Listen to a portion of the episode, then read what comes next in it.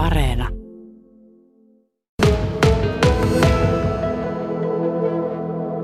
Me selvitimme vaihtoehtoja jatkaa kansallisarkiston toimintaa Vaasassa. Ja ne kaksi vaihtoehtoa, jota, johon keskityimme pohdinnassa, oli jo aikaisemmin suunniteltu malli, jossa kansallisarkiston aineistosta käytetyin osa jäisi Vaasaan ja yhte, yhteistyössä Vaasan kaupungin kanssa järjestettäisiin arkiston säilytys ja asiakaspalvelu. Lisäksi digitoitaisiin merkittävä osa tästä aineistosta kaikkien käytettäväksi.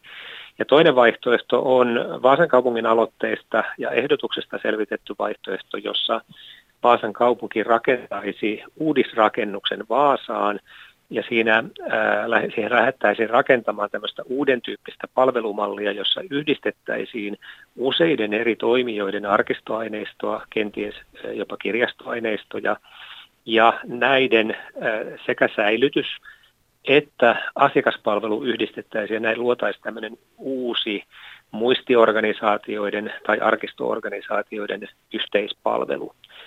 Me emme kuitenkaan tässä aikataulussa kyenneet laskemaan luotettavasti tämän vaihtoehdon kustannuksia muuta kuin sen verran, että tiedämme, että se on merkittävästi kalliimpi kuin tämä ensimmäinen vaihtoehto.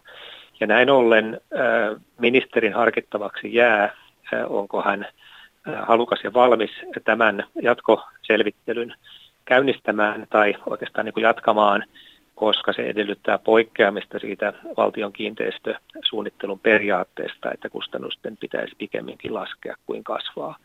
On kuitenkin selvää, että tässä on selviä yhteistyömahdollisuuksia ja säästämisen mahdollisuuksia siinä mielessä, että kun useita toimijoita yhdessä sekä säilyttää aineistoja että tarjoaa tätä käytettäväksi, niin siinä monikustannuserä sitten pienenee suhteessa siihen vaihtoehtoon, että kukin toimisi itsekseen.